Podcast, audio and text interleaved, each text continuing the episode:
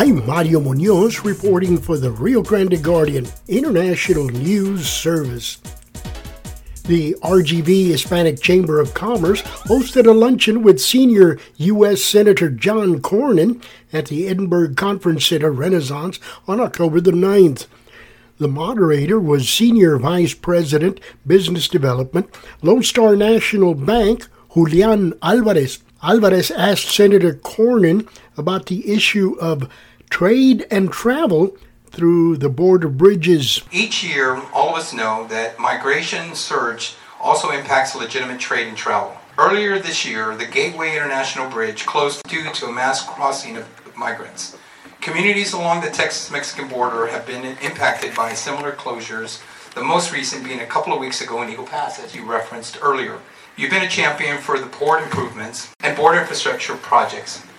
In light of new challenges we're seeing at the port of entries, what more can be done? Well, you're right, Julian. When I come here, I do listen. My father really drilled into my brain growing up. He said, when you're talking, you're not learning anything. You need to learn to listen, and particularly listen to the people who know it best, which are the people who live and work in these communities and people perform these critical jobs. So that's really an important part of my job, is to listen and learn, and then to be able to tell the story in the halls of Congress in Washington and what I call the forward operating base in hostile territory known as Washington, D.C. Those are important debates and battles, and a lot of important stuff happens there or doesn't happen that really affects all of us. But yeah, I mean, it's back to what I was talking about earlier, just the number of jobs and that depend on that travel across the ports of entry.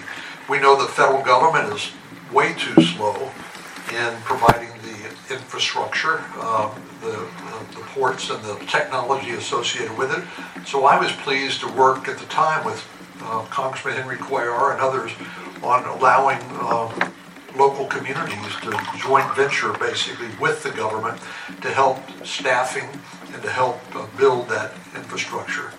But to your question earlier, you know, hordes of people coming across the border not only interferes with the ability to detect and interdict illegal drugs that are coming across the border, it also has a tendency to overwhelm legitimate trade and travel, and which is the lifeblood, I know, of our border communities, and very important not just to Texas, but to the rest of the country as well.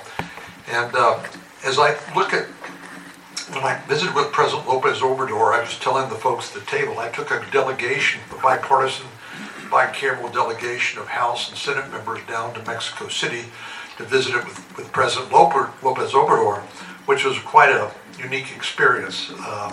But trying to figure out how do we educate people and about the region and about Mexico and the challenges we face. But I also pointed out to President Lopez Obrador with the problems in China these days, with the crackdown they're making on business people there, even detaining some business people, not letting them leave the country, and just the more hostile President Xi has become. You're now seeing a lot of the jobs that were in China now coming back to the United States. Some of those we've tried to incentivize, like advanced semiconductors and things like that. But what better place for them to go than to go to Mexico and to sort of become a part of that existing supply chain and binational trade and travel between our countries.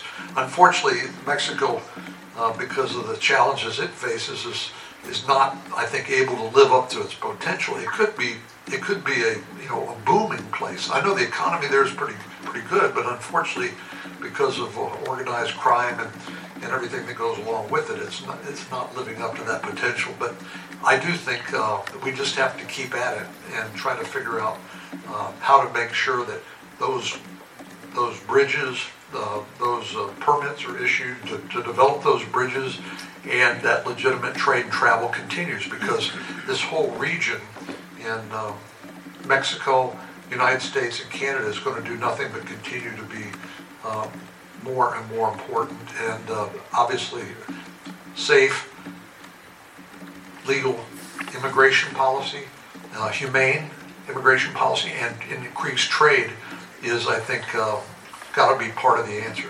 You've been listening to one of the highlights of a luncheon hosted by the RGV Hispanic Chamber of Commerce at the Edinburg Conference Center Renaissance on October the 9th. Listen to other highlights of that luncheon with U.S. Senator John Cornyn only in the Rio Grande Guardian International News Service. I'm Mario Munoz reporting.